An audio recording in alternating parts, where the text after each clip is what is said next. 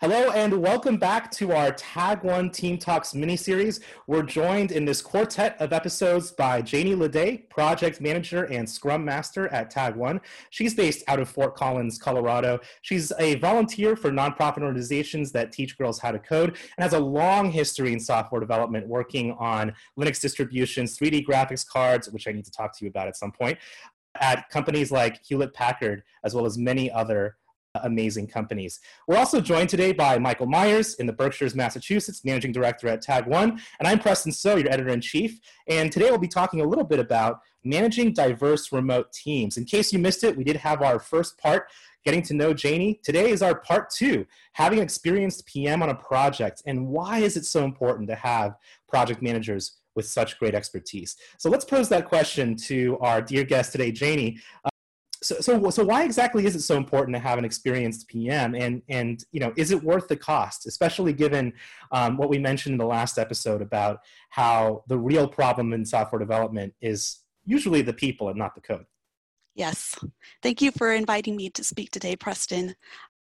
So I'm often asked this question and, and need to justify how do we justify using up precious development dollars on overhead. And I think that it's really there there are several things that I contribute that make it worth that spending those project dollars.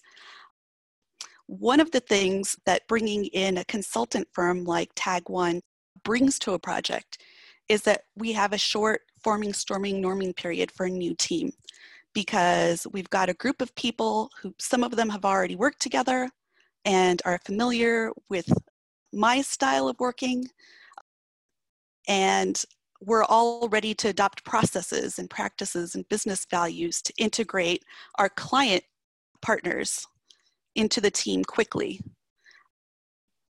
Also for complex projects, um, I offer facilitation to get everybody aligned on a vision and make sure that we have everybody empowered and excited to contribute and accomplish shared goals.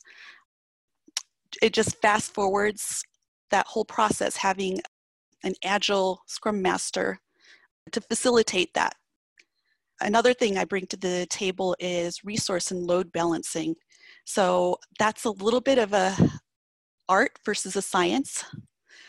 And this is nice for customers because they're only paying for a sliver of several people with really diverse skill sets only when they need them for the project instead of having to maintain full-time employees across the entire time of the project.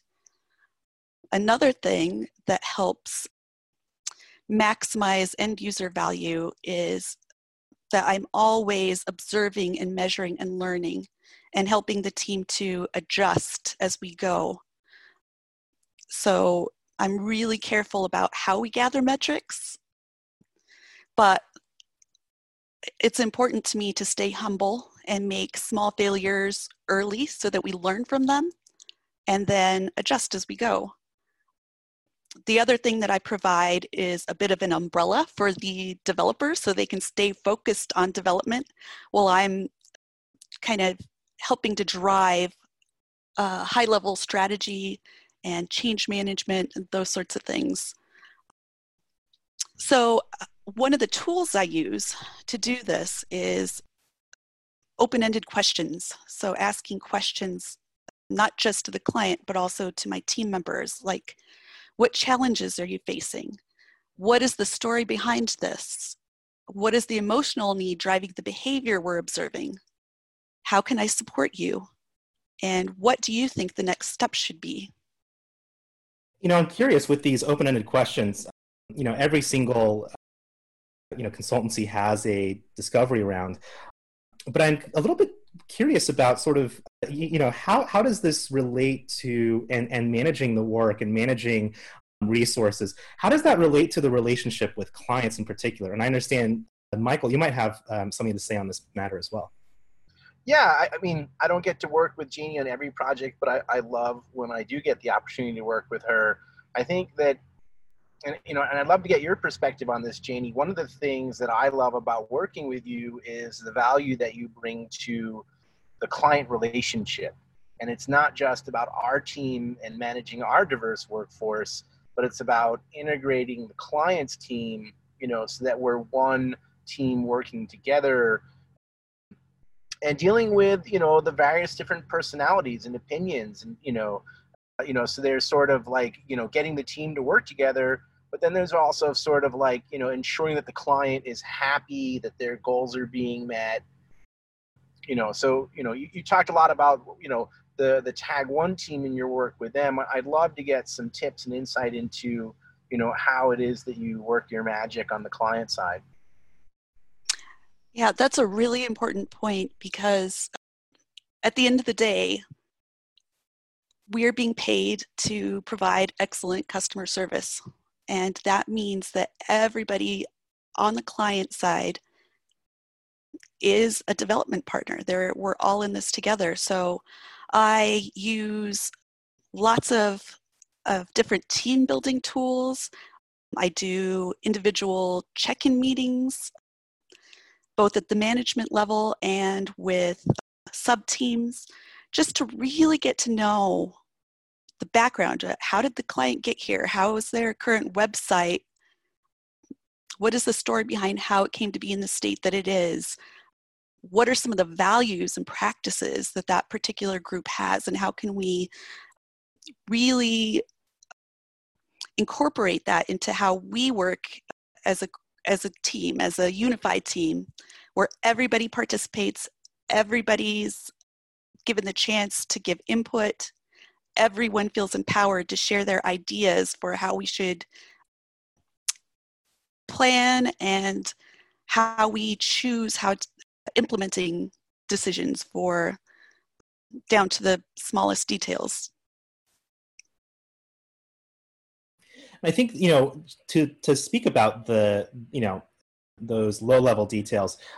You know, I think it's very interesting that we talk very often about these two very fundamentally differently named roles and and two very distinct roles which are you know project manager which has a certain cachet a certain kind of connotations uh, that are that are associated with it and then scrum master or scrum lead you know i don't like the word master but but scrum lead or somebody who's in that in that scrum position you know i'm very i'm very curious janie how do you see the the difference or the distinction um, between a project manager and and the and the and the scrum lead so traditionally in agile practice, you don't have a manager, right? It's frowned upon to include manager. It's all about the team being self-organizing. But for this, the particular way that we do contracts, there's some need to have uh, a discovery process and estimates just to give, to do some planning and determine how much time and budget is required for the particular project. So I do some of that project management role and then also I do some you know taking care of team members making sure that everybody you know if they we all have personal problems things that come up in our lives making sure that everybody's okay has a safe space to share in. So i do some of those I do wear that project manager hat sometimes, but a lot of what I do and what I what my favorite part of the job is is this scrum lead role to help facilitate and can't remember which agile book it's in, but there's uh, this I this concept of being a guide on the side instead of a leader on the platform. So really doing things like observing, coaching, recommending, and then helping to facilitate the Scrum practices like guiding the sprint meetings and helping to set up demos and helping to have the team do a retrospective every at the end of every sprint to say what is going well, what hasn't gone well, what can we improve and then also to help keep everything on track as far as how we are using our hours and keeping the project on track.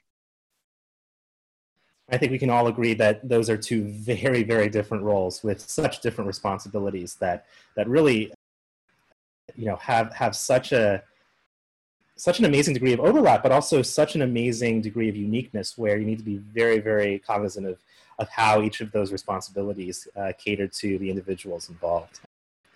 So, uh, you know, we, that, you know, that is all the time we have for our second episode in this mini series with Janie Ledet. Thank you so much. And uh, by the way, this episode was about why it's so important to have an experienced project manager. Our first installment was getting to know Janie. Our next installment is going to be how exactly do you uh, manage and help out and support high functioning remote teams.